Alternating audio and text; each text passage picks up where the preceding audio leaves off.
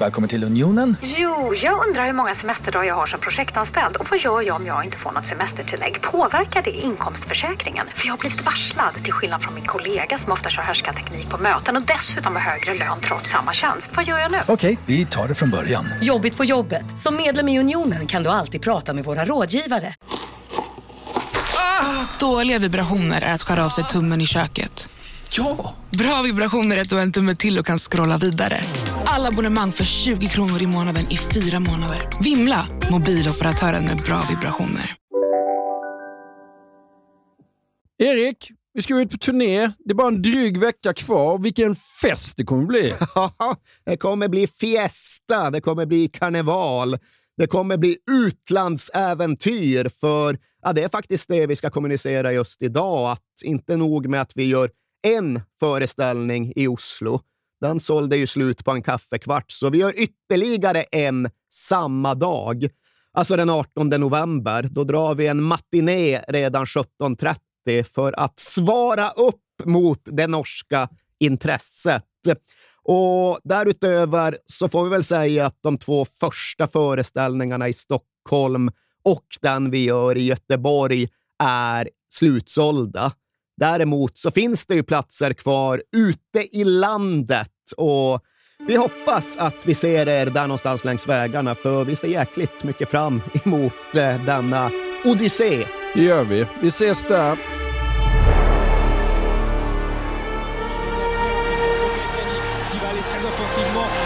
Trouver un partenaire. Gaël Danic qui transmet ce ballon. Diarra a été dépassé, mais Govou était présent.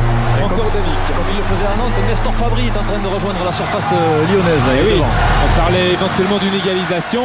Il peut apporter le surnombre avec Drogba dans la surface de réparation. Et l'égalisation de Gago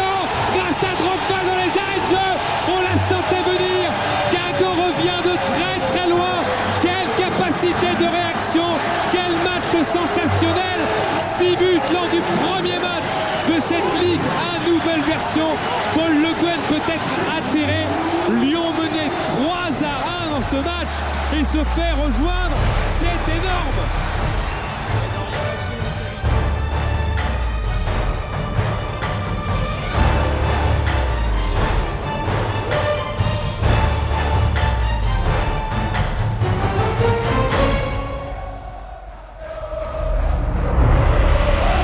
Efter att ha varit sportjournalist under ganska många år har jag mer och mer börjat fundera över hur toppstjärnor inom fotbollen faktiskt mår. Tidigare tänkte man mest att de bara var privilegierade. Att de fick extremt mycket pengar för att göra det de älskar. Idag funderar jag mer på vilken extrem press de måste vara under. Att hela tiden leverera och kritisera stenhårt om de inte gör det. Om du är en europeisk fotbollsspelare stannar det dock där, vilket det nästan aldrig gör om du är från Afrika. Då har du all den här pressen, plus att du ofta ska försörja en massa människor i din närhet, plus att du ofta kommer från platser där det inte sällan är konflikter som du måste förhålla och oroa dig för. Dubbelpress alltså. Dagens spelare gjorde allt det. Han var storstjärna som levererade, han bidrog till sin familj och han tog ansvar för sitt land på ett sätt vi nästan aldrig sett tidigare. Ja, det är ju sant precis allt det som du säger. Och egentligen började väl belastningen ligga tung på Didier Drogba långt innan han blev vare sig fotbollsspelare eller föredöme. För ifall det här vore filmen om hans liv så skulle jag inte ha det är jättesvårt att välja första scen.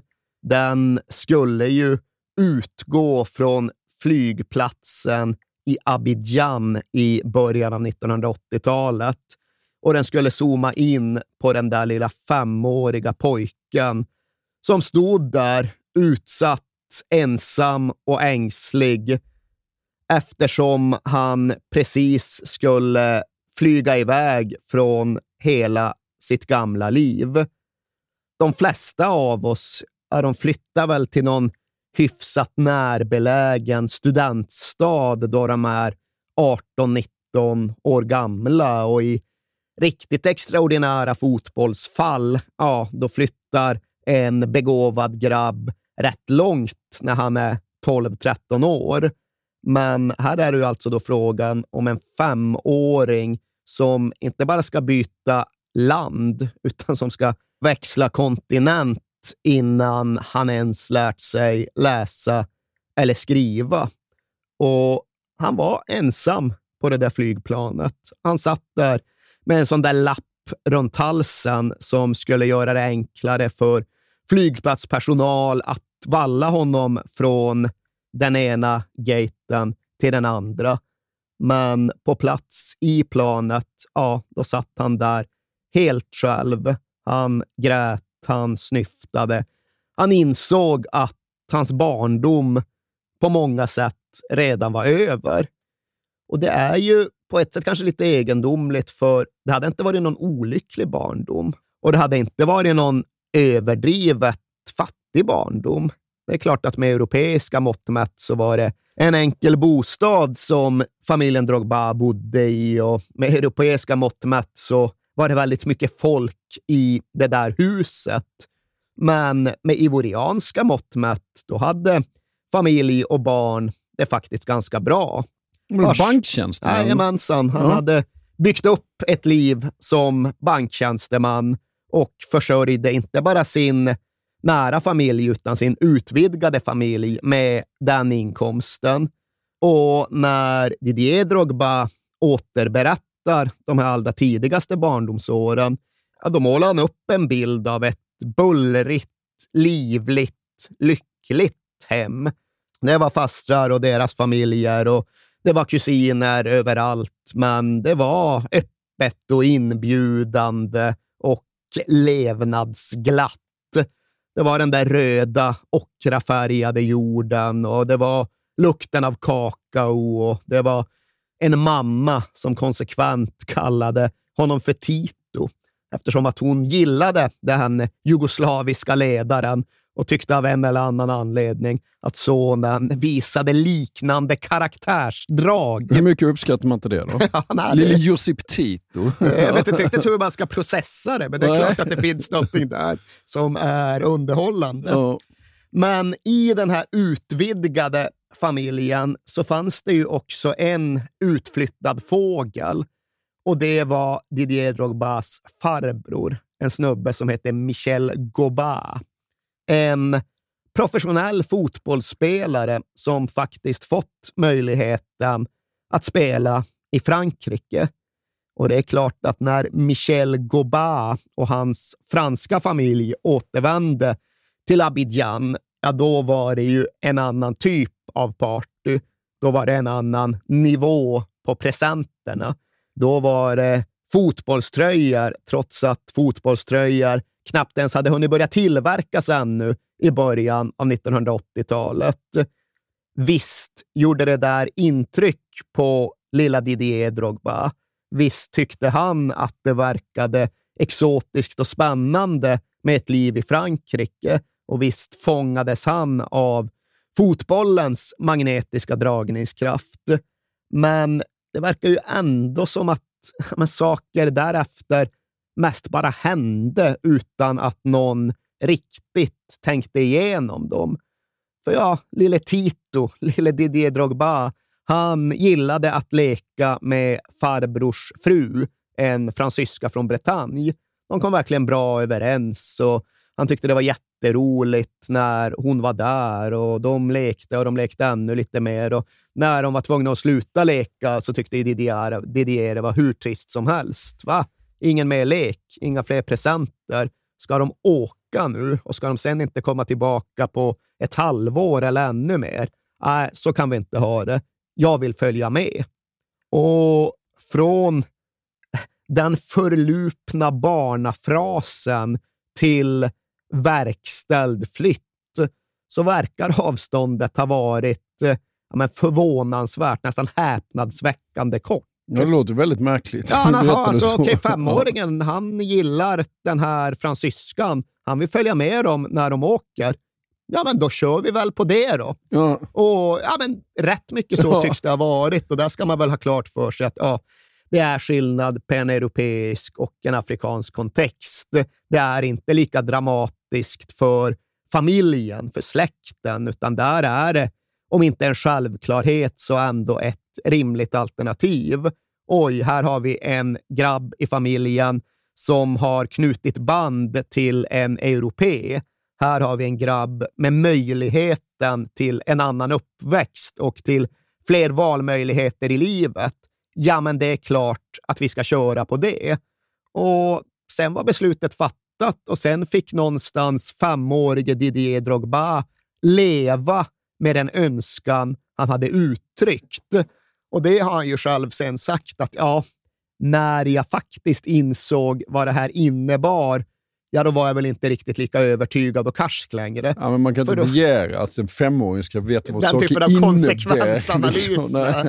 Men ja, en dag så står han där på flygplatsen i Abidjan med en lapp runt halsen och en flygbiljett i näven. Och nu var det bara att löpa den här linan vidare framåt, för nu lyfte planet mot Frankrike. Och ja, där landade han och där skulle han leva sitt liv från och med den här dagen. Och det gick väl ungefär så som man kan förvänta sig från första början. Han tyckte att det kändes grått och tyst och kallt och oinbjudande på gränsen till fientligt. Och visst var ju farbrorn och hans fru snälla och trevliga. Det var inte det, men hela livet var ju bara borta. Nu ersatt av ett blekt, ganska barskt, stillastående och ja, men, lite sjaskigt franskt eh, vardagsliv. Och det var inte heller så att han hade hamnat i ja, men, immigrantkvarteren i Paris där det finns jättemånga andra afrikaner, utan han hade till att börja med hamnat i Brest där då farbrorn spelade. Men ah, det var inte så att Michel Gobas karriär var på någon vidare uppgång, utan hans klubbar och hans städer ja, de byttes ofta ut och de blev egentligen bara mindre och mindre och blekare och blekare. Det hann inte gå ett år innan familjen med det nya tillskottet blev skickad till ett litet ställe som heter Angoulême och det var där Didier Drogba skulle börja skolan. Och det gick inget vidare för honom. Det gick inget vidare med studierna, det gick inget vidare med det sociala. Han kände sig främmande på gränsen till utstött. Var den enda svarta killen i klassen. Upplevde inte att det fanns någon vilja att lära känna honom, att leka med honom, utan han var den där killen som satt kvar inne i klassrummet och pratade med lärarna på rasterna eftersom att ingen annan ville vara med honom. Men hur som helst, drygt 15 år gammal, så bor nu Didier Drogba med sina egna föräldrar och sina egna syskon igen. Men livet blir väl inte nödvändigtvis så där jättemycket lättare för det. För under barndomsåren, ja, då kanske Didier Drogba hade upplevt en emotionell distans till sin omgivning, men hans materiella situation hade varit rätt bra. Och nu kanske den där situationen kastades om. Han kunde börja återknyta sina emotionella band, men materiellt så var han och familjen tillbaka på botten. Nu var de verkligen den fattiga invandrarfamiljen som egentligen inte hade någonting. De klämde ihop sig åtta pers i ett rum som det verkligen var snarare än en lägenhet. Ett rum som ska ha varit 10 kvadratmeter stort. Ja. Och jag har svårt att ens fatta Nej, hur det det... jag. jag bodde en gång, jag bodde i Sundsvall, så hade jag ett studentrum som var 11-12 Ja, kvadrat. det hade jag med. Och det var ju liksom, det var en säng, ett skrivbord och ett handfat. Ja. Det var ju allt som rymdes Ja. där. Och att du skulle få in åtta pers på en ännu mindre yta, det framstår som liksom geometriskt omöjligt. Men så ska det i alla fall ha varit. Där rymdes en säng och där sov då de två föräldrarna och de två yngsta barnen. Sen återstod fyra barn och de fick lov att sova på en matta. Alltså inte en madrass, utan en matta. Och på dagarna stod det ett ihopfällbart bord ovanpå den här mattan. När det var dags för kvällningar, då viktes bordet ihop och sen var det bara att lägga sig och rolla fram en plats så gott det nu gick på den här mattan. Och som sagt, Didier Drogba, han är 15, han ska fylla 16, han är rätt storvuxen. Ja. Det är inte alldeles enkelt att eh, liksom, rulla ihop till en bekväm sovställning Nej, ja. på en matta som kanske sträcker sig över tre och en halv kvadratmeter eller någonting. Och som sagt, det här var ja, men faktisk fattigdom. Kanske inte på så sätt att det inte fanns mat på det ihopfällbara bordet. Det gick väl alltid att koka ris, men ändå på ett sätt som innebar att ja, men Didier Drogba, som den äldsta sonen, han fick lov att gå upp klockan halv fem på morgnarna för att följa med farsan ut i Parisnatten och dela ut reklam i brevinkast. Och det var liksom det första av dagens tre, fyra olika jobb där barnen absolut fick lov att hjälpa till så gott de nu förmådde. Och när reklamen var utdelad och det kanske dags att gå till skolan, ja, då har Didier Drogba de här erfarenheterna av att ha stått på en kulen gata och ja, tickt. Stått och tickt mm. om pengar för att ta råd med en frukostmacka eller en pizzaslice. Och det är klart att sådana erfarenheter sätter sig. Sen så fick han ju ändå tillstånd att i alla fall börja spela fotboll igen. Så länge han delade ut reklam på morgnarna och skötte sin skola, då gick ändå farsan med på att det var okej okay att kicka lite boll på eftermiddagarna. Så han började lira med ett gäng som heter Levallois. Det är ju inga storfräsare, utan det är ett gäng där ja, A-laget brukar hålla till i den franska fjärde eller femte divisionen och där Didier Drogba som 16-åring höll till i juniorernas andra lag. Det var så han stod positionerad i det skede där de riktigt stora talangerna är på väg att bryta igenom och börja spela A-lagsfotboll i någon av storligorna. Ja, för att eh, som talang i Frankrike också så plockades du väl upp i akademier rätt tidigt? Liksom. Ja, ja. Se, ja, det var ju det mest liksom, systematiserade och finmaskiga scoutingnätverk som överhuvudtaget fanns. Ja. Du hade ju dels då förbundets egen spjutspetsutbildning på Clairefontaine ja. och därtill då alla akademier som hade koll på precis alla som var värda någonting överhuvudtaget. Ja. Och blir du inte uppmärksammad där, ja, då är du långt, långt borta. Ja, och dessutom låg inte det här laget typ fem mil från där de bodde också? Ja, det blev ju så, för när de till sist hade någon möjlighet att flytta från det där 10 kvadratsrummet, ja, då innebar flytten till en riktig lägenhet att de ja, men fick lov att flytta från ena änden av Paris till den andra änden. Men Didier Drogba hade kvar fotbollen i de tidigare hemkvarteren. Han pallade inte riktigt att bryta upp. Han visste inte om han skulle liksom släppas in i någon klubb någon annanstans. Så han bestämde sig för att klamra sig fast vid det lilla han ändå hade i, i, i termer av en fotbollskarriär och bestämde sig därför för att ja, pendla och det var just från ena änden av Paris till den andra. Det är en och en halv, två timmar ja, enkel ja. väg. Ja. Och det fick han då lov att försöka orka med så gott det gick tre, fyra vardagskvällar i veckan. Och blev så där, ibland gick det, ibland gick det inte. Ibland liksom missade något byte eller så var något tåg försenat. Ibland struntade han bara i det. Så vad ska jag tro? Han hade väl kanske så 50 procent i träningsnärvaro juniorernas andra lag när han var 17 Ja. Och då är det långt till toppfotbollen ja. i Frankrike. Så är det verkligen.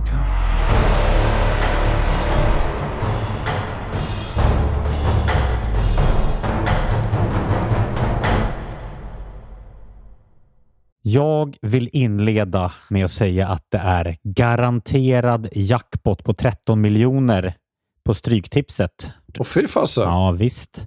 Skulle du behöva 13 miljoner eller? Ja, det skulle jag verkligen. Men vi måste säga först att vi är ju sponsrade av Stryktipset. Ett spel från Svenska Spel, Sport och Casino för dig över 18 år. Yes, och stödlinjen.se finns där för dig om du har problem med ditt spelande. Nej, men 13 miljoner jackpot på Stryktipset, det är ju inte fel.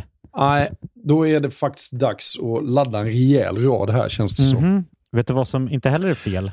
Nej. Födelsedagsfirandet och alla härliga Mm. historier vi får in. Exakt, Mm. för vi är ju mitt inne i Stryktipsets 90-årsfirande som vi firar med att läsa upp fantastiska historier från våra lyssnare. Yes. Som skickar in dem till kings at perfectdaymedia.se. Precis, bomba på nu. Det är åtta månader kvar på det här firandet, så att, eh, vi kör nu. Mycket Stryktipshistorier vill vi ha. Mm. Och i dagens har vi fått från Peter som skriver så här. Hej på er och tack för en helt otrolig podcast. Den har räddat mina veckor i snart fyra år. Tack så mycket Peter. Min historia är ganska färsk, men den om när det vände på stopptid gav kanske inte de största pengarna. Men känslan i mig består. Jag spelar ofta för lite mindre pengar på Stryket, följer fotbollen men är långt ifrån en nörd.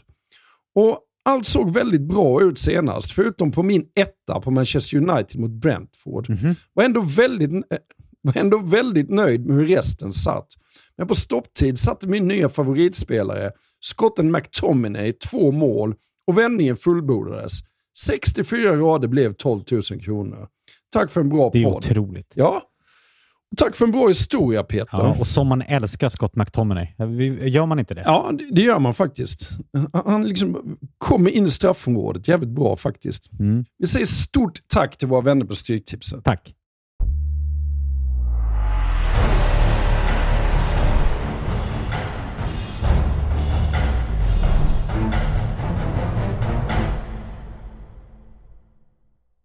Men till slut hittar han ändå någon slags ingång till fotbollen och den hittar han i Le Mans. va? Ja, Racingstaden.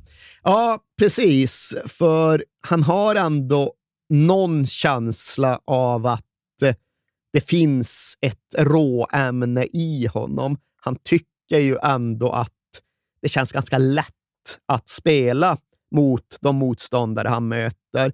Så han har en idé om att han skulle vilja försöka att utforska sin egen talang.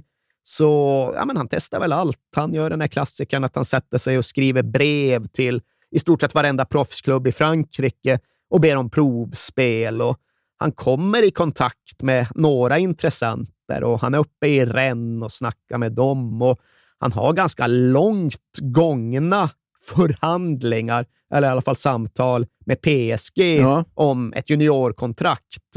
Men Ah, är inte nöjd med bemötandet han får. Han känner sig inte bekväm och värderad där. Han tycker osäkerheten är för stor, så han väljer att avstå. Och det gör han också i rätt hög utsträckning för att han även har ett parallellt erbjudande från Le Mans. Och Le Mans var ju inte PSG, det var de verkligen inte. Och kanske just därför kände väl Didier Drogba att det var en mer realistisk väg att gå. Inte för att det fanns några garantier där heller, inte för att det fanns något A-lagskontrakt med stor inkomst, men för att han i alla fall kunde se en väg ifall han valde den klubben och den staden. Och det innebar att han flyttade till Le Mans som 19-åring för att, ja men, för egentligen första gången försöka med fotboll på riktigt. Det är någon slags lärlingskontrakt. Ja, exakt. det, ja. juniorkontrakt. Och de ligger i division 2. eh, A-laget, ja. Och det är fortfarande en rätt lång väg till A-laget. Men det är i alla fall en inkomst som fotbollsspelare. Men det är inte så att Didier Drogba därmed kan liksom luta sig tillbaks och casha in lönen och leva gott på det framöver. Utan han har fortsatt studera med farsans piska i nacken och läser fortfarande någon form av revisorsutbildning parallellt med fotbollen i Le Mans. Sen mäktar han väl uppriktigt sagt inte riktigt med de där studierna och det blir ärligt talat inte speciellt mycket med fotbollen heller till en början. För Didier Drogba har svårt med fokuset och han har svårt med strukturen och han har svårt med disciplinen. Känns som att han har en jävligt dålig inställning. Eller att han, han är en tonåring som inte Ja, bryr sig så jävla mycket. En tonåring som liksom pendlar mellan någon sorts hybris och någon sorts mindervärdeskomplex. För på ett sätt känner han ju fortfarande den här känslan av att någonstans vara överlägsen. Alltså, när jag bara tar i så går ju det här riktigt lätt för mig. Men slutsatsen han tycks ha dragit utifrån den känslan, det var ju inte att ja, då jäklar ska jag ösa på och då ska jag förädla min begåvning för att verkligen ta avstamp, utan det var ju någonstans att ja, då behöver jag inte anstränga mig. Nej. Det går rätt lätt för mig. Jag känner att jag har något som de andra inte har. Så då lutar jag mig tillbaka och då käkar jag pizza och då sköter jag inte min träning och då väljer jag istället nattlivet. Och det här innebar ju att både Didier Drogbas karriär och liv var snurrigt under de här viktiga åren i Le Mans. Och sagt, inkomsten var ju liten och han sprätte ändå iväg mest alla pengar. Så ja, det var bokstavligt talat så att liksom elen stängdes av i hans lägenhet. Dels för att han inte riktigt hade fattat att man behövde betala en elräkning och dels för att han inte riktigt hade pengarna för att göra det. Och fotbollen hölls tillbaka av att han drog på sig så jäkla mycket skador. Han misskötte sin Ja, kropp men det och var ju sitt det det liv. var. Ja. Liksom. Första året i Le Mans så bröt han olika mellanfotsben vid tre olika tillfällen. Och det kunde han väl inbilla sig att det berodde på otur och så vidare, men sen fortsatte följdskadorna att komma. Och det var ju absolut en konsekvens av att han inte skötte sin kropp och sin träning.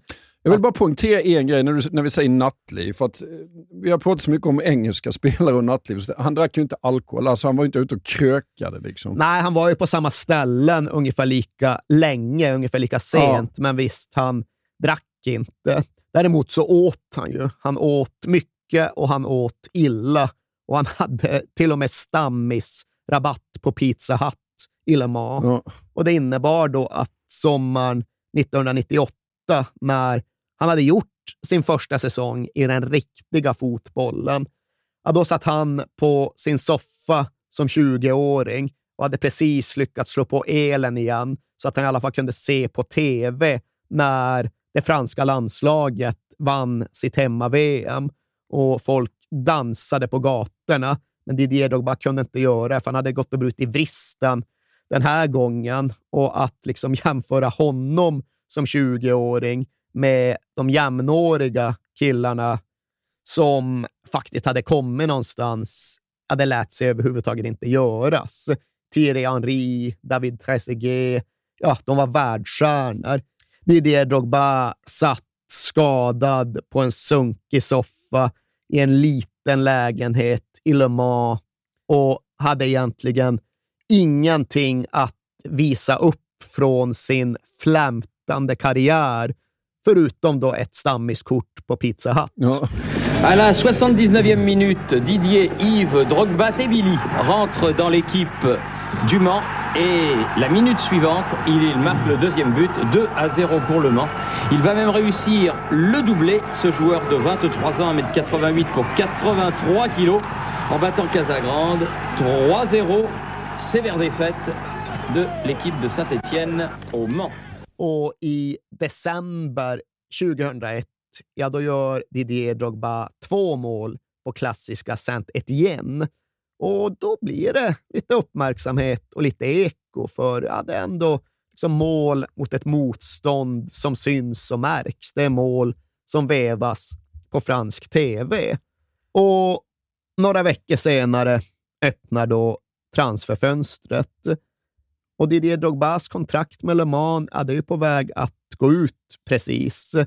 Men som konsekvens av de här målen och det här arbetet som man nu ändå hade lagt ner i ett halvår, ja, då var intresset ett helt annat än det hade varit sommaren dessförinnan. då var det ju någonstans frågan om Le Mans skulle vilja förlänga. Om de inte skulle göra det, ja, var det andra division 2-klubbar eller var det till och med ett par steg ner i seriepyramiden som gällde? Nu hörde plötsligt Gengam av sig från högsta ligan, från Ligue 1. Och det var då med anledning av att de precis skulle sälja sin huvudstriker till PSG och han behövde ersättas. Och det var ett akut behov som uppstod för ja, ett Gengan som verkligen slogs mot nedflyttning från högsta ligan. Men det innebar ju en stor kostym att fylla. För ja, här är ändå en klubb i högsta ligan som säljer sin toppstriker och som ersättare väljer en oprövad snubbe som uppriktigt sagt inte ens har varit ordinarie i Le Mans nere i andra ligan. Ja, då måste de ha sett någonting Exakt. som inte varit tydligt tidigare. De har sett någonting som har vuxit fram under det här halvåret. Det hade inte kanske tagit honom till den allra mest glamorösa platsen i fotbolls-Frankrike. För första natten i Guingamp, då fick Didier Drogba och hela hans lilla familj tränga ihop sig i ett rum på järnvägshotellet i stan. Kändes nästan som att vara tillbaka i 10 kvadraten. Ja. Men det hade ändå tagit honom till en helt ny nivå. Till en plats där han kunde börja utforska både sin egen begåvning och den stora fotbollsvärlden. Och här ska vi ju understryka hur lång tid det ändå hade tagit. Ja. För i det här läget så är alltså Didier Drogba 24 Ja. år gammal och han har aldrig gjort en enda match i den franska högsta ligan. Men nu ska han till sist få möjligheten att göra det. Och det går väl okej. Han gör mål direkt i debuten mot Metz och det är ju fantastiskt. Men sen blir det bara tre mål under de tolv matcher han spelar den våren. Och det är väl precis tillräckligt. Det är precis tillräckligt för att Genga ska lyckas hänga kvar och det är precis tillräckligt för att hans eget betyg ska i alla fall bli godkänt. Men både folket runt om honom och Didier Drogba själv känner att äh, det här är inte tillräckligt. Här krävs mer. Här måste jag snabbt hitta ett sätt att ta mig upp på ytterligare en ny nivå.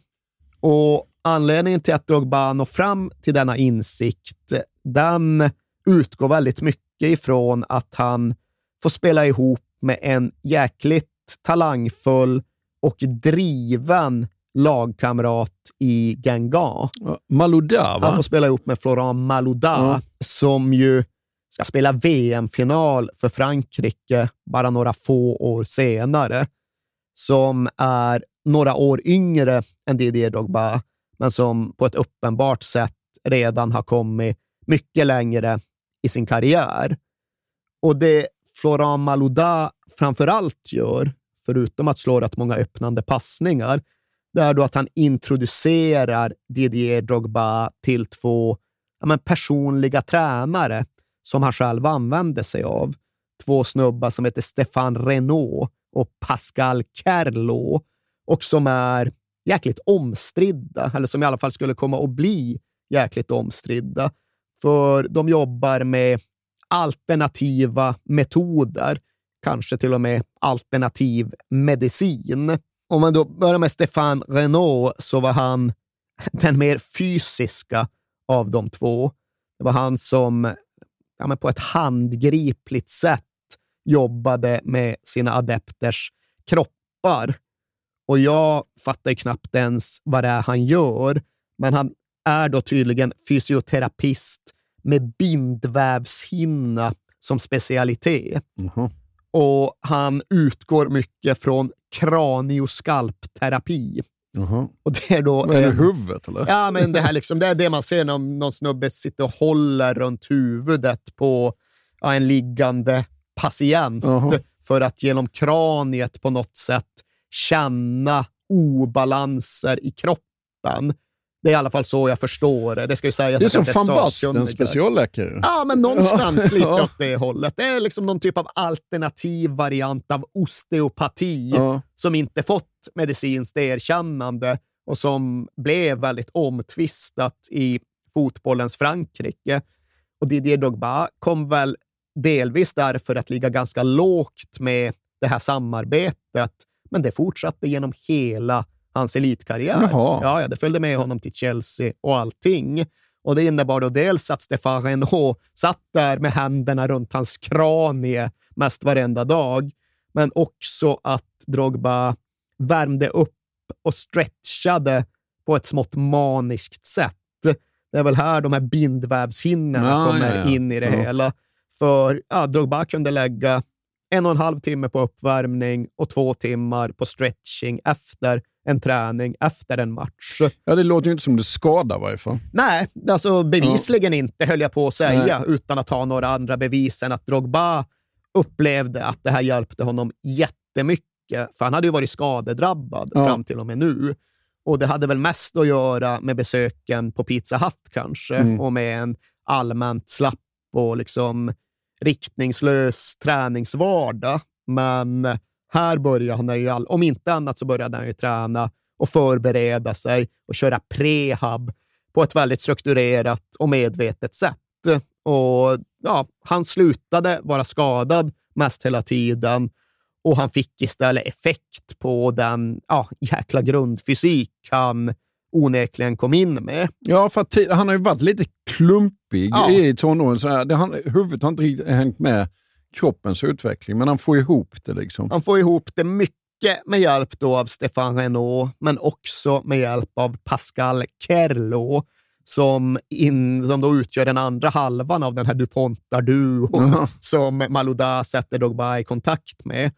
Och han är också inne en del på det fysiska, men jobbar i högre utsträckning med det rent sportsliga, med en typ av ja, men individuell analys av Drogbas faktiska spel. Och det var ju mycket liksom videostudier och mycket utvärdering och mycket pekpinnar kring hur Drogba skulle röra sig och agera. Och det tydligen Kerlo gör, ja, men det är att han utgår väldigt mycket från en fotbollsspelares synfält. Och det är ju till exempel det där som sägs vara anledningen till att Xavi var världens bästa passningsspelare. Ja, men hans spatiala synfält var bredare än någon annans. Han såg en större del av planen under en större del av matchen. Och Drogba kanske inte hade det spatiala synfältet, men eh, Kerlo lärde honom i alla fall att använda det synfält han hade och det synfält som försvarare kanske saknade. Väldigt mycket av deras jobb tillsammans det har utgått ifrån att Drogba ska sätta sig själv i positioner och situationer där han blir osynlig för motståndarförsvararna. Om du gör den här löpningen precis just då, då kommer du på försvararens blindsida. Då utnyttjar du synfältets döda punkter. Då kommer du få en halv sekund extra i straffområdet. Och ja, den där halvsekunden gör hela skillnaden.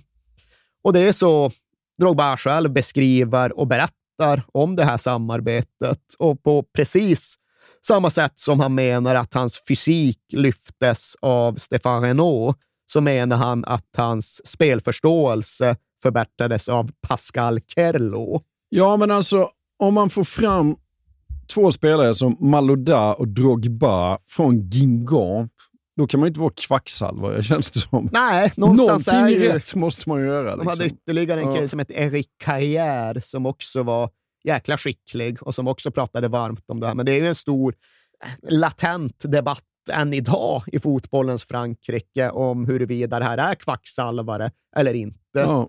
Men i Didier Drogbas karriär har de haft konkret och faktisk Och betydelse. Malodá då? Ja, jo, han talar ju också varmt om dem.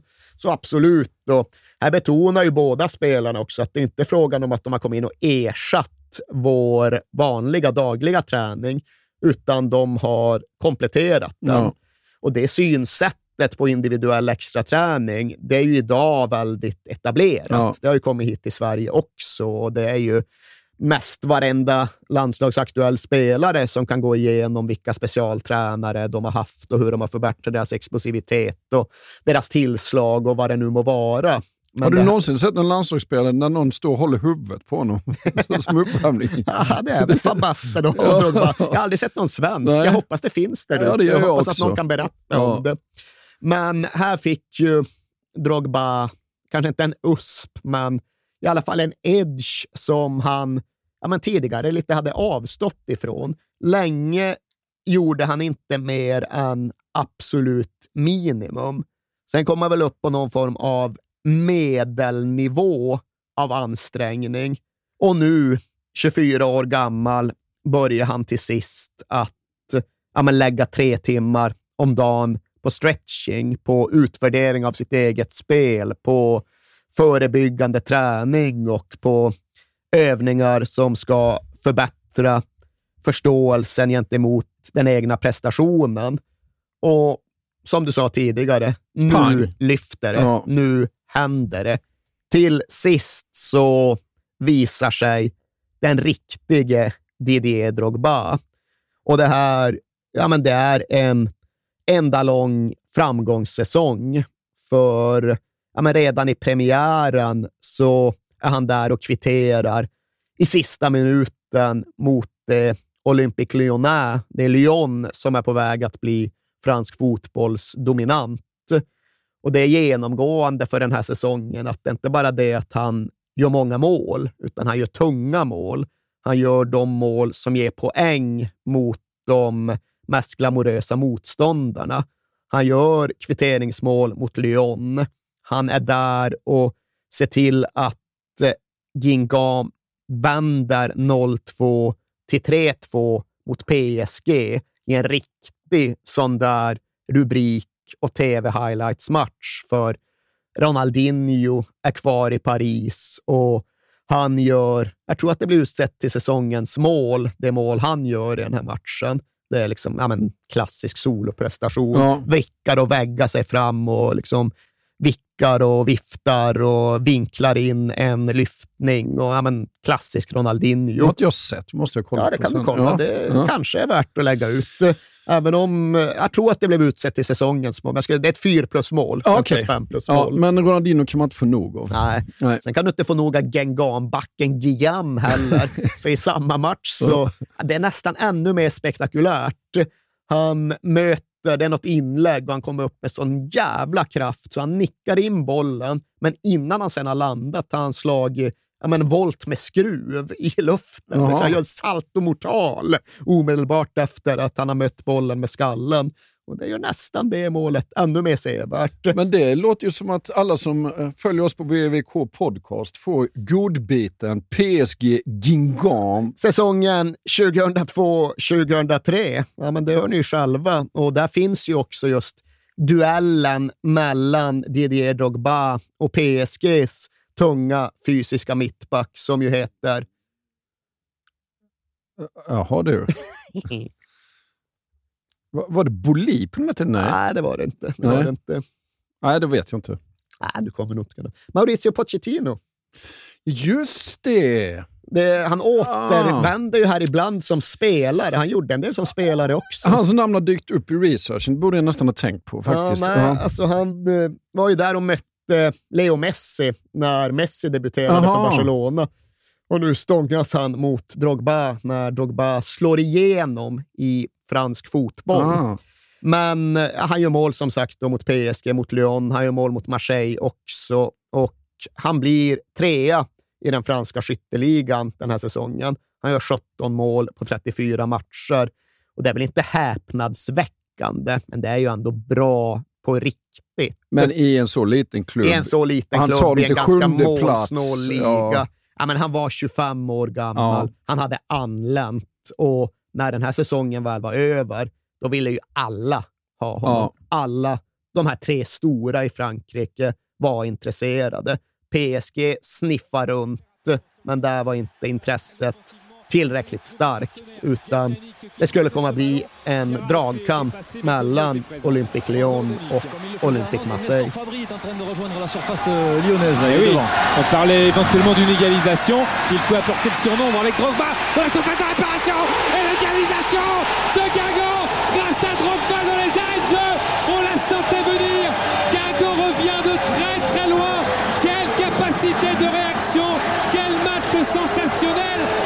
6 buts lors du premier match de cette ligue à nouvelle version. Paul Le Guen peut être atterré. Lyon menait 3 à 1 dans ce match et se fait rejoindre. C'est énorme. Först måste vi prata om flytten till Olympique Marseille, där vi har lite sorg va? Ja, det har vi ju, för precis nu dagen före vi spelade in detta avsnitt så gick ju Bernard Tapie bort.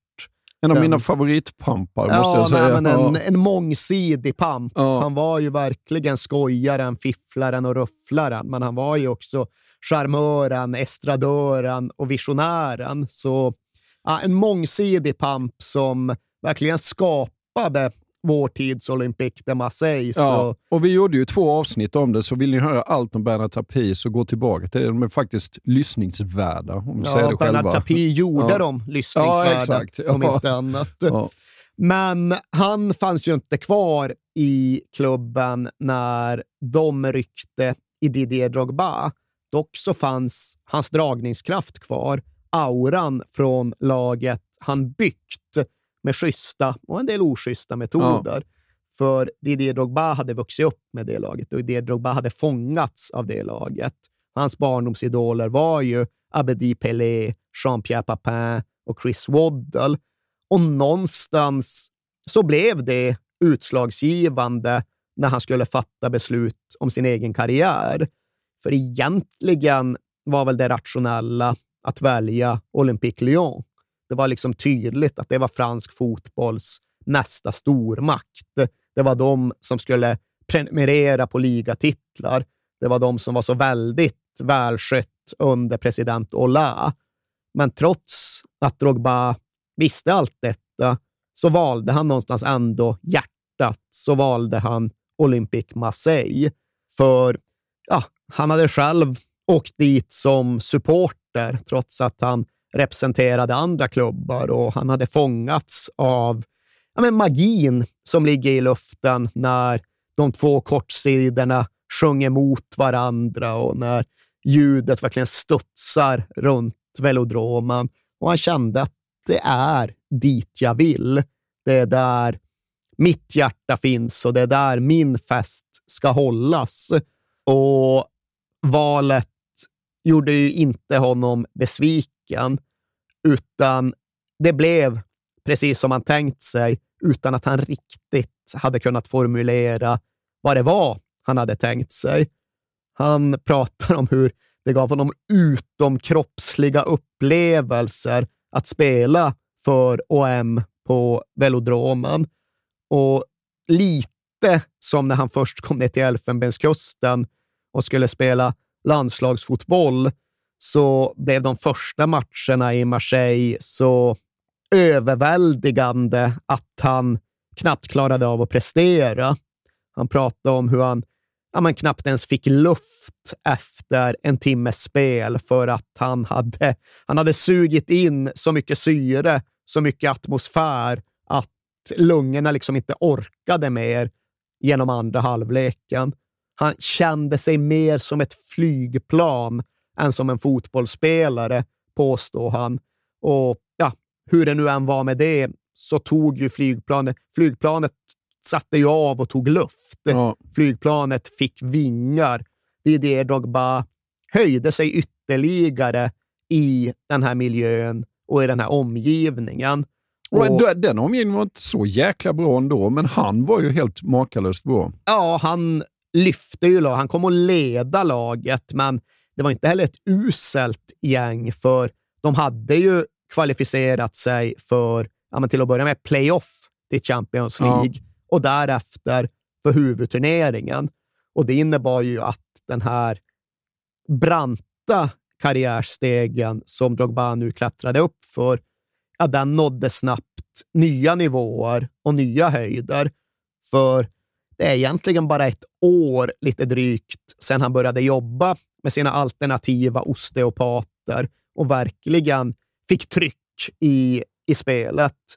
Och under det året så går han från medelmåtta i Gengan till skyttekung i Frankrike, till landslagsman i Afrika och nu även till att vara Champions League-spelare, till att stå på Bernabeu och höra den där jävla hymnen och vända sig till lagkompisen Abdou Meite medan hymnen spelar och säga fan, vi klarade det. Vi gjorde ja. det. Vi nådde hit. Och sen går han också och gör mål efter 25 minuter på Bernabeu. Ja. Men ja, laget var för ihåligt för att kunna försvara den ledningen. Och det var någonstans ja, men en viktig del av Didier Dogbas första tid i Marseille, i det här skedet av hans karriär. Det här med att ja, men laget var ihåligt. Laget saknade lite substans. Laget var av den där typen att ja, en mindre karaktär hade kunnat tillåta sig att dras ner i någon form av ja, men, halvvakuum. Medan Didier Drogba istället klev in i de här tomrummen och såg till att fylla upp dem själv. För lite så var det den här första hösten, att ja, det var ju otroligt att liksom komma till Bernabéu och spela Champions League, men grejen med Olympique Marseille var att laget inte funkade, att laget inte var harmoniskt och att, att managern Alain Perrin, äh, han, han blev någonstans så besviken, så sur på sina egna spelare att han någonstans övergav laget. Jaha, ni tycker inte riktigt att taktiken funkar. Ni tycker att vi valde fel väg på Bernabeu. Jaha, ja, men sköt er själva då. Uh-huh. Nu skiter jag i detta. Styr era egna träningar, ta ut era egna älvar. Ja, men rätt mycket åt det hållet var det faktiskt. Uh-huh.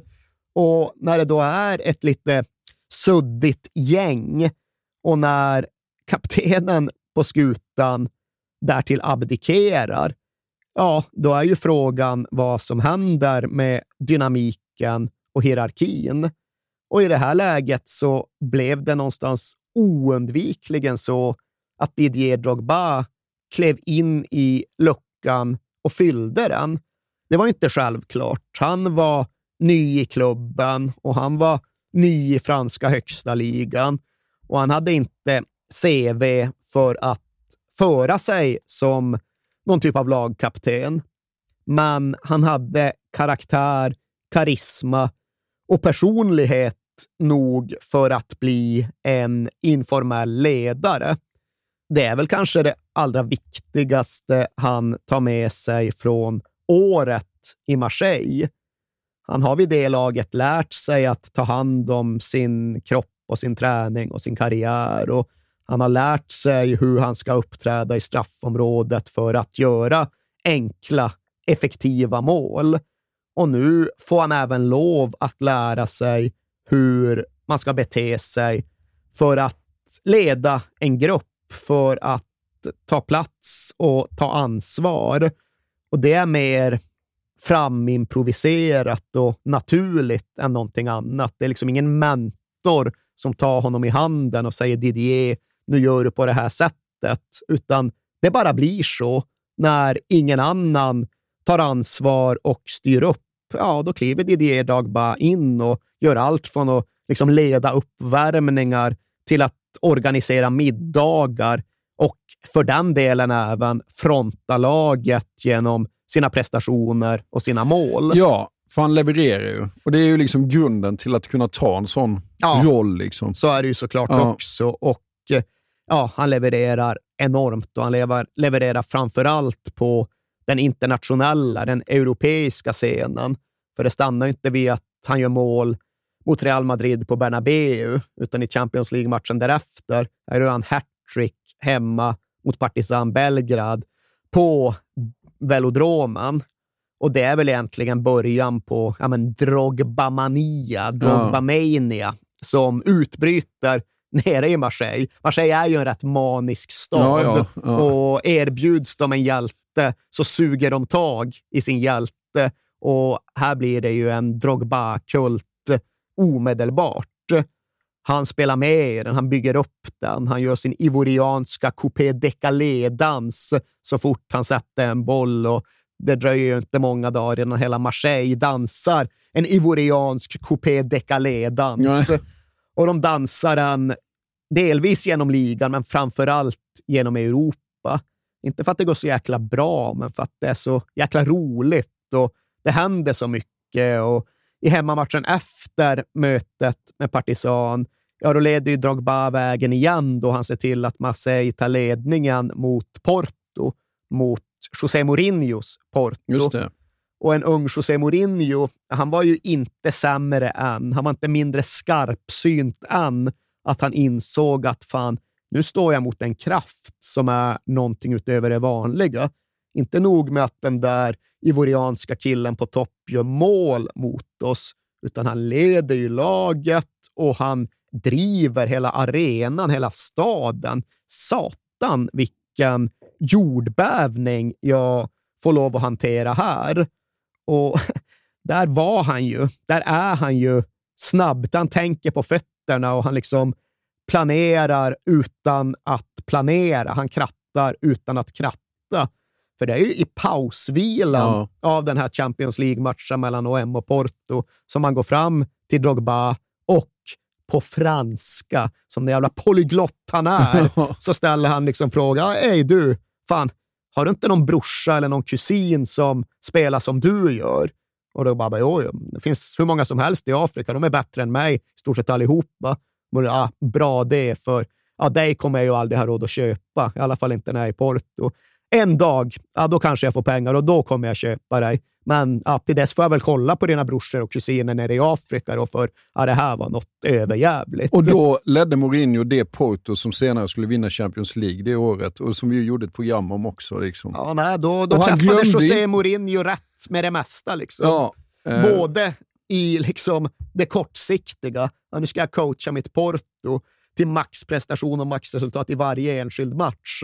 Men medan jag gör det så passar jag på att så några frön i den där anfallaren som säkert kan komma att bli användbar för mig någon gång längs vägen. Just då var han the special one. Ja, det får det man verkligen faktiskt. ge honom. Ja. får man verkligen ge honom. Ja.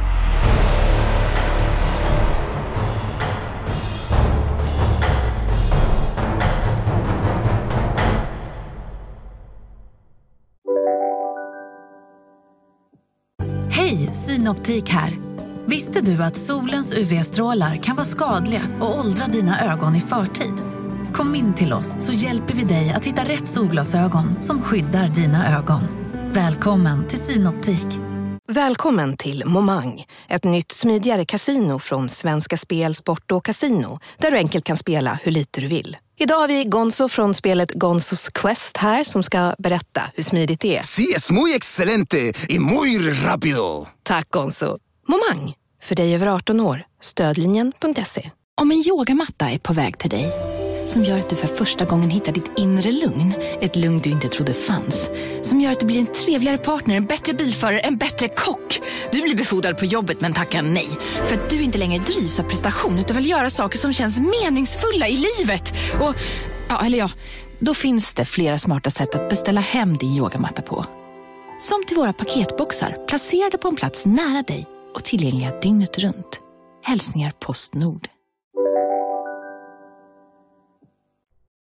oaktat detta så var det ett jäkla innehållsrikt år som Didier Drogba nu fick lov att stänga dörren till. Marseille hade blivit allt han någonsin trott, allt han någonsin önskat sig och drömt om och ännu mer. Och nu skulle det bli bättre, för nu upplevde väl Drogba att han trots allt hade landat hyggligt i allt det som var Olympic de Marseille. Nu skulle han kunna hantera saker och ting bättre framåt. Nu visste han vad som krävdes. Nu kunde han absolut ta bindeln, ta fronten, leda Marseille mot en riktig jävla utmaning om den franska ligatiteln. Det var det han såg framför sig och det var det han tog på sig och han satt i möten med Marseilles klubbledning om hur liksom truppen skulle förändras, vilka värvningar som skulle göras, hur titellaget skulle byggas. Och sen fick han en dag veta att ah, men själv får du inte vara kvar. Nej, för att problemet med att vara så jävla bra är ju att alla klubbar i hela världen vill ha dig och eh, i en liten klubb i London så fanns en gubbe som, vill jag ha någonting så tar jag det. Ja, José Mourinho hade ju blivit klar för Chelsea och José Mourinho hade själv upplevt kraften i Didier Drogba. Så det var honom han pekade på när han egentligen fick fria Abramovic-händer att välja en enda striker i Europa för att bygga deras supersatsning på. Och det var väl en sak, men så som Didier Drogba själv berättade så ville han inte. Han ville verkligen inte, för han älskade livet och fotbollen i Marseille. Och nu hade han landat i det och nu hade familjen landat i det och alla mådde toppen och solen sken och havet glittrade och han ville verkligen inte lämna Marseille och han ville definitivt inte gå till någon brittisk jävla grådaskig klubb. Det skulle liksom vara hans vuxen-variant av att behöva dra från Abidjan till, till något jävla Frankrike. Ja, ja, men precis Ja. så.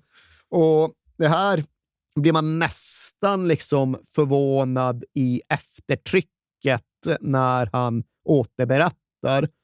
För han beskriver ju liksom en tvångssituation där han liksom kände sig fjättrad på slaveriets rand och Mm. desperat försökte slå sig fri. Och absolut, han hade ju förlängt sitt kontrakt alldeles nyss, skrivit på för fem nya år med Marseille, så man förstår ju att han liksom hade börjat sätta rötter där. Men det spelade liksom ingen roll vad han sa, kände han. Det spelade ingen roll vad han ville. Han var bakbunden på gränsen till livvägen. Han tyckte att han knuffades ut från klubben eftersom att klubben tyckte att de hade fått en ekonomisk jackpot. Vad fan var det? Det var en dryg kvarts miljard eller någonting för en snubbe som ju då faktiskt ändå var ganska oprövad alltjämt och som inte var någon ungdom trots sin ringa erfarenhet. Och, nej, men, de ville ta pengarna. Ja, han bad väl en bön när han skulle in på läkarundersökning att måtte de hitta något skit på mig nu som de inte köper mig. Ja, nej, precis så var det ju. Ja. Och det blev ju det blev extra speciellt för Drogba hade tidigt börjat samarbeta med Frankrikes dåvarande superagent, snubbe som heter Pape Diouf. Och Pape Diouf han var också liksom insyltad i hela drömmen om Marseille på ett sätt som gjorde att han nu plötsligt hade gått och blivit klubbens general manager.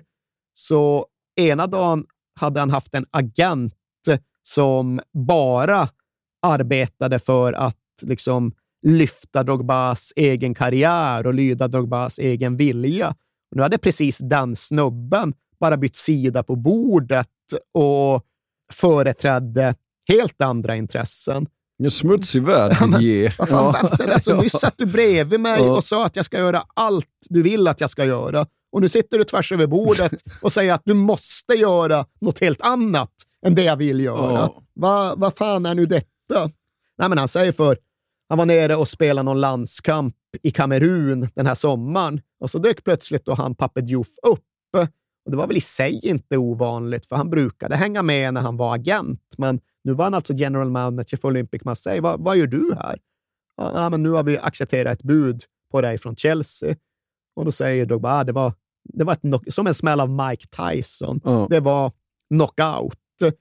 Marseilles ordförande förstörde min dröm. Jag var äcklad över att tvingas skriva på för Chelsea. Och precis som du säger, när de gjorde läkarundersökningen så ville han så oerhört gärna att det skulle vara något fel på honom. Fan, kan jag skada mig? Liksom? Kan jag dra in en skruvmejsel i mitt knä och komma undan på det sättet? Det är inte alla som har den känslan när, de, när Chelsea vill ha dig. Liksom. Nej, sannerligen Nej. inte. Och det är ju någonstans också något som hedrar Ja, Didier absolut. Drogba. Att, ja, men just att han inte Ja. heller har försökt skriva om sanningen och erfarenheten i efterhand. Med tanke på hur älskad han kom att bli i Chelsea kan man ju tänka att ja, men då friserar jag den här historien lite grann. Jag var ändå sugen, jag är liksom fångad av klubbens karisma. Totalt osugen. Ja. Och det, ja, det har han ju stått fast vid genom alla år. Ja. Och så sent som liksom natten innan han skulle flyga till London, ja, då vaknar han ju, eller jag vet fan om han ens somnade, men han ligger där och vrider lakan natten igenom innan han till sist bara bestämmer sig, går upp, knallar ner, går till sin ersättningsagent, agenten som inte är pappa Diouf och säger bara, nej, nu har jag bestämt mig, jag åker inte. Det blir inget. Jag tänker inte genomföra detta. Och agenten lyckas på något sätt ändå bara liksom vifta bort honom. Att, ja, Säg vad du vill, nu blir det så här. Och ja, dagen efter sätter ju sig Didier Drogba på planet och han landar på privatflygplatsen i Farnborough strax utanför London.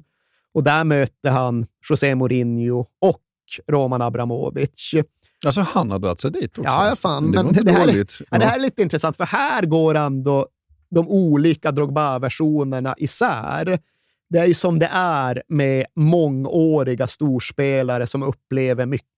De publicerar en självbiografi tidigt Just i det. karriären. Sen kommer det en till självbiografi och sen kommer det en tredje när de har tänkt Och det är, inte så att de, det är inte så att de skriver dem själva heller direkt. Nej, så är det väl. Men ja, Drogba har ju några olika och där kan man väl säga att ju längre bort från hemspråket du kommer och ju längre bort från de tidiga åren av karriären du kommer, desto mindre autentisk blir känslan. Jag skulle säga att liksom bäst förståelse för Drogba, det upplever i alla fall jag att man får ifall man läser liksom, ja, men hans första självbiografi.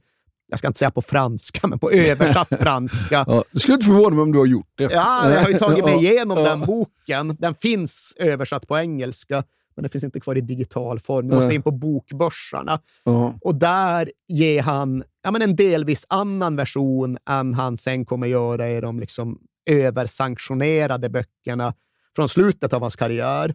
För där hette det just det, ja, men där kommer Abramovic och Mourinho och möter mig på flygplatsen och då är det liksom high fives, ryggdunk. Jag känner ändå fan, de här gubbarna, de är mina, de är på min sida. Nu är allting grönt och okej. Ja. Och sen blev det lite jobbigt, men fan, nu var det Chelsea för hela pengen. Men just den här första självbiografin, som kom bara några år efter att allt det här utspelade sig, ja, där är både beskrivningen och känslan en annan.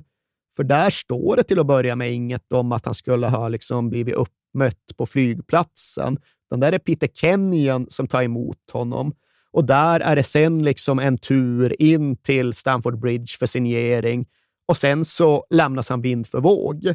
Sen är det ingen från klubben som följer med honom på lunchen. Det är ingen som pratar med honom under det första dygnet, utan han sitter själv med sin agent och därefter sitter han helt ensam på hotellrummet vid Stamford Bridge den kvällen och känner sig ynklig och övergiven och vill bara därifrån och hem.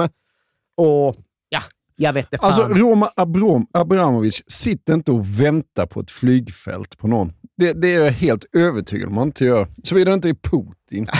ja. Jag vet, jag tror Ja. kanske att, bo, jag tror att det är två olika Londonresor som blandas ihop Ja. och som liksom används på olika sätt.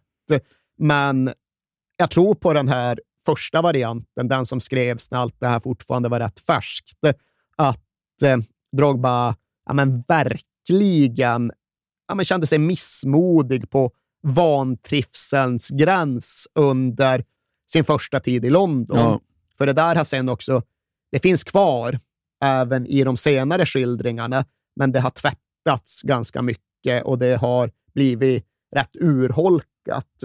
Men i den här första självbiografin, då fortsätter ju den här ja, men smått desperata flyktkänslan under ja, men hela de två, nästan tre första säsongerna i Chelsea. Han hade jävligt svårt med akklimatiseringen. Han kände sig deprimerad och även om man uppskattade Mourinho och kanske framför allt spelarna i Chelsea med afrikanska rötter så hade han det jäkligt tufft med omställningen och med akklimatiseringen. Och även här så finns det liksom paragrafer i den första Schalle-biografin om hur han inte alls kände sig accepterad av de engelska spelarna från början. Han upplevde avundsjuka, rätt eller ej, och isolerade sig i ganska hög utsträckning med Gallas, Makelele och Jeremy. Och han refererar till sitt liksom brustna hjärta. Han kan skildra hur han ja, men satt ensam framför sin dator och youtubade Marseille-fansen för att försöka känna sig hemma. Och ja, men rent konkret också, att han såg till att stämma möte med Marseille-ägaren Robert Louis Dreyfus i London för att aktivt försöka aktivera någon form av återköp. Och liksom, det såg svårt ut. Vi har inte de pengarna. Det kommer inte vara möjligt, men han fortsatte klamra sig fast vid det där hoppet om att återvända som en förlist man hänger vid relingen på en livbåt. Och till sist ska det väl sägas att hans kompisar i laget, de ska ha heder av att de försökte liksom klappa till honom och få honom att eh, hoppa ur det där tillståndet. Ja, men nu får du släppa det där, nu får du skärpa dig. Jeremy kommer och säger att du får glömma Medelhavet och du får glömma solskenet i Marseille. Nu är det här du är och nu är det här du får lov att jobba. Och William Gallas också bara, men ändra på hur du gör, hur du resonerar, hur du agerar och presterar. För fortsätter du så här så kommer du ångra dig. Gå med mig Bakom skuggor ser du sol